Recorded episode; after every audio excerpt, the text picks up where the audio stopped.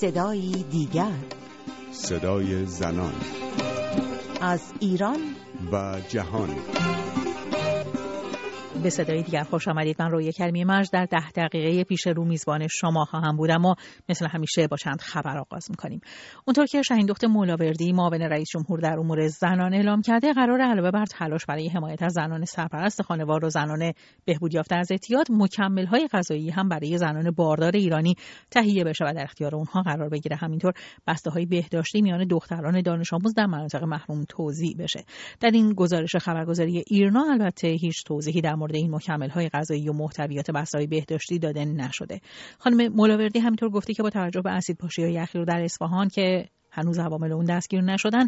سند ملی امنیت زنان و کودکان نیاز به بازنگری داره. دادگاهی در هند اعلام کرده که ممنوعیت ورود دانشجویان دختر به کتابخانه اصلی یک دانشگاه نقض قانون اساسی این کشوره. پیش از این مقامات دانشگاه اسلامی علیگره در ایالت اوتار پرادش ورود چند هزار دانشجوی دختر این دانشگاه رو به کتابخانه مرکزی ممنوع کرده بودند و گفته بودند که حضور دانشجویان دختر حواس پسران جوان رو پرت می‌کنه. با رأی این دادگاه عالی هند یک بار دیگه دختران می‌تونن به کتابخانه های دانش دانشگاه برگردند. اما از هند به جهان مجازی فیسبوک بریم جایی که زنان اون و آزادی هایی که به گفته خودشون یواشکی به دست میارن خبرساز شده. مسیح علی نژاد خبرنگار مستقل ایرانی حدود شش ماه پیش صفحه ای رو در فیسبوک ایجاد کرد که به زنان ایرانی این امکان رو می‌داد که تصاویری از خودشون رو در اون منتشر کنند. حالا تعداد کسانی که این سفر رو دنبال می‌کنن به بیش از 700 هزار نفر رسیده و صدها زن ایرانی تصاویر بدون حجابشون رو در این صفحه منتشر کردند. محبوبیت این صفحه اما به مخاطبان ایرانی محدود نمونده و هفته گذشته گذشته شرلی سنبرگ مدیر اجرایی فیسبوک از مسیح علی نژاد دعوت کرد تا به شرکت فیسبوک بره و در مورد اقبال زنان ایرانی به این صفحه برای دستندرکاران فیسبوک سخن بگه. ساعتی بعد از این ملاقات سنبرگ در صفحه خودش از ملاقات با مسیح علی نژاد نوشت و اینکه این صفحه به اونها نشون داده که اگر زنان همه جای دنیا پشت هم محکم بیستند دنیا جای بهتری میشه.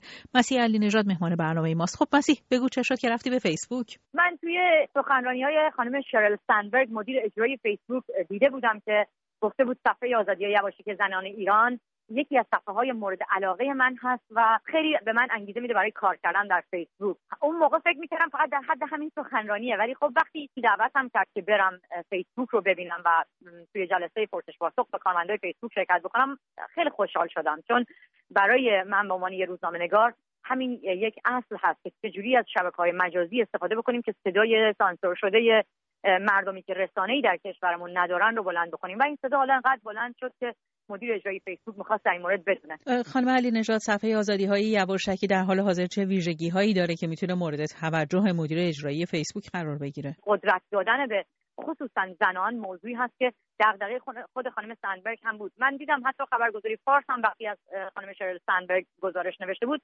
نتونست نکات منفی بنویسه و در واقع از او به عنوان زن موفق یاد کرد.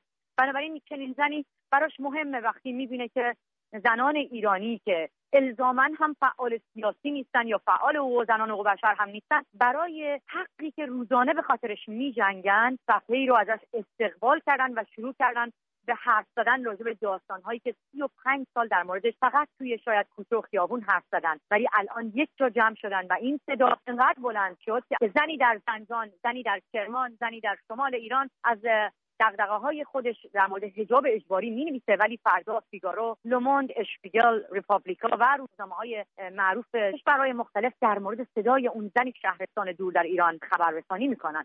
من فکر می‌کنم توجه کارمندای فیسبوک رو از این بابت جذب کرده که اونها می‌خواستن قدرت به شهروندان معمولی بدن و الان می‌بینن که زنان معمولی واقعا از فیسبوک استفاده کردن تا چهره دیگری از ایران که همیشه زیر چادر بوده رو نشون بدن. خانم علی نژاد آیا برای خود کارمندان فیسبوک هم مثلا مسئله حجاب اجباری در ایران و برخورد زنان ایرانی با اون مهم بود؟ اتفاقا سال خیلی خوبی پرسیدین بسیاری از کارمندان فیسبوک حتی نمی‌دونن که زن ایرانی از هفت سالگی که مدرسه میره باید روسری سرش بکنه و بسیاری دیگر از کارمندان فیسبوک در مورد اینکه چطور فیسبوک در ایران فیلتر هست و آدم ها می‌تونن ورود پیدا بکنن به فیسبوک و نظرشون رو بگن سوال می‌کردن و مهمتر از همه که برام جالب بوده در فیسبوک های مختلفی وجود داره. مثلا گروهی که مسلمون هستن و در فیسبوک کار می‌کنن. می‌گفتن شما الان راجع به موضوع حجاب انقدر صداتون بلند شده و تمام شبکه های مجازی راجع به صفحه زنای ایرانی شنیدن که دارن علیه حجاب تلاش می‌کنن مبادا این تصور به دنیا داده بشه که شما علیه حجاب هستین.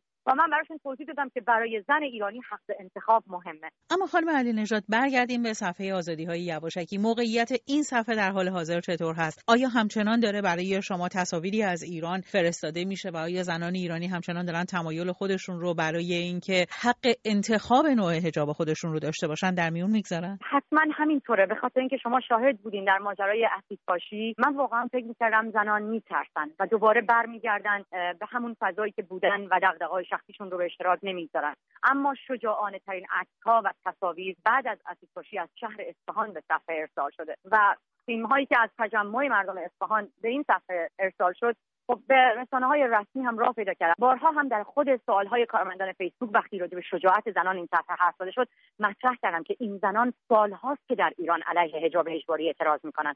و این اولین بار نیست یا اینکه من صفحه ای رو خلق نکردم که زنان رو دعوت بکنم که بیاین اعتراض بکنیم. این اعتراضی است که وجود داره ولی همیشه چشم رسانه ها به روش بسته بوده. اما اینجا توی شبکه های اجتماعی زنها قدرت پیدا کردن که همدیگر رو پیدا بکنن و این صفحه امکانی داد به این زنها که بتونه صداشون بلندتر از قبل شنیده بشه و این به این معنا نیست که زنان ایرانی 35 سال اجبار رو پذیرفته بودند بلکه زنای ایرانی صداشون رو از طریق شبکه های اجتماعی این بار فقط بلندتر و بلندتر کردن. سپاسگزارم از مسیح علی نژاد. اما گوی هفته گذشته خبرهای جدیدی هم از صدور اجازه حضور زنان ایرانی در استادیوم های ورزشی منتشر شده. روزنامه شهروند نوشت که رئیس جمهور دستور داده تا وزارت ورزش مشکل حضور زنان در ورزشگاه ها را حل کنه و معاون ورزش بانوان وزارت ورزش هم گفت که حاصل گفتگوی او با وزیر ورزش منجر به صدور اجازه ورود زنها به ورزشگاه ها شده. به گفته رباب شهریان معاون ورزش بانوان وزارت ورزش و جوانان حالا قرار برای زنان جایگاه های ویژه در نظر بگیرن. بلیت مخصوص بفروشن و ورودی جداگانه براشون در نظر بگیرن.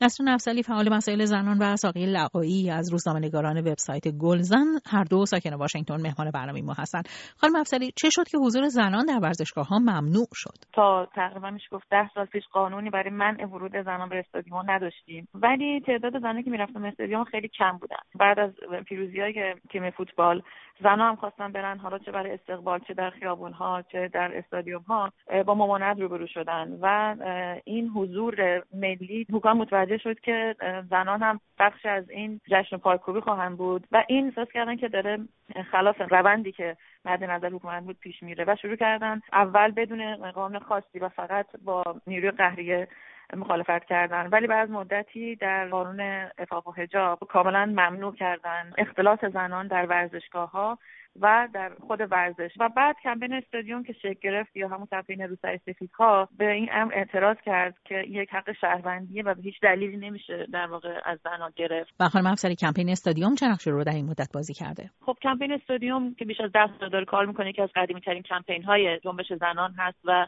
یکی از پرطرفدارترین و کمپین هایی که بیشترین طیف مخاطب رو جذب کرده و پتیشن های زیادی رو تا حالا جمع بری کرده و به نهادهای مختلف داخلی و خارجی فرستاده. شروع کردم اول از رسانه های داخلی و بعد نهادهای داخلی از ورزش و تربیت بدنی و نهادهای مختلفی که مرتبط بودن با وضع ورزش و حضور در استادیوم مکاتبه کردن نامه نوشتن تجمع داشتن.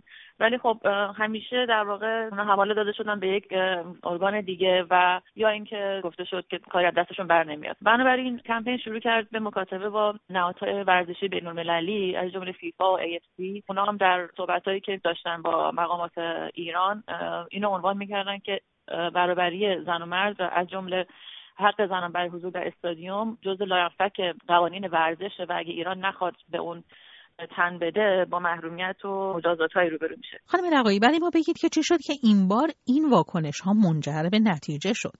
بعد از ایجاد ممنوعیت برای ورزش غیر فوتبال به طور خاص والیبال والیبال دوستانی هم وارد عرصه شدن شروع کردن به اعتراض کردن فعالیت کردن. پتیشن هایی که تهیه شد نامنگاری هایی که شد با اول مسئولین داخلی و بعد اعتراض هایی که شد به فدراسیون جهانی والیبال خب خیلی تاثیر داشت. برخوردهای شدیدی رو داشتیم با معترضین به ممنوعیت ورود زنان به ورزشگاه ها از جمله خانم قنچه قوامی که هنوز هم در زندان هست. و خب این موضوع خیلی موثر بود در اینکه توجه جهان جلب بشه به این موضوع و بخوان فشار بیارن. البته هنوز تا جایی که می‌دونیم حکم خانم قوانی قطعی نشده و گفته شده که اتهامات اون ربطی به تلاشش برای حضور در ورزشگاه نداشته. با تمام نگرانی هایی که وجود داره خانم افضلی فکر می‌کنیم که این در کوچکی گفته شده برای زنان ایرانی باز خواهد شد می‌تونه منجر به حضور زنان ایرانی در استادیوم های فوتبال هم بشه؟ بله من فکر کنم این روش تنها روشی است که جواب میده. ما قطعا بعد هم با افراد و طرفدارانی که کمپین استادیوم داره در بین چه مسئولان چه خبرنگاران ورزشی و چه ورزشکاران باز هم به مستند کردن و گزارش کردن این تبعیضا ادامه خواهیم داد. اجازه نخواهیم داد که باز با صحبت های پشت پرده و وعده های سرخرمند بخوان کمپین استادیوم رو ساکت نگه دارن یا نهاد بینالمللی رو امیدوار کنن به اینکه قرار تغییر ایجاد بشه. در مورد ورزش به خاطر استاندارد جهانی که وجود داره این امید هست که ما بتونیم از فشار بینالمللی استفاده کنیم. با سپاس از نسرین افسلی و ساقی لقایی به پایان برنامه این هفته صدای دیگر رسیدیم. تا هفته دیگر و صدای دیگر پاینده باشید و شادمان.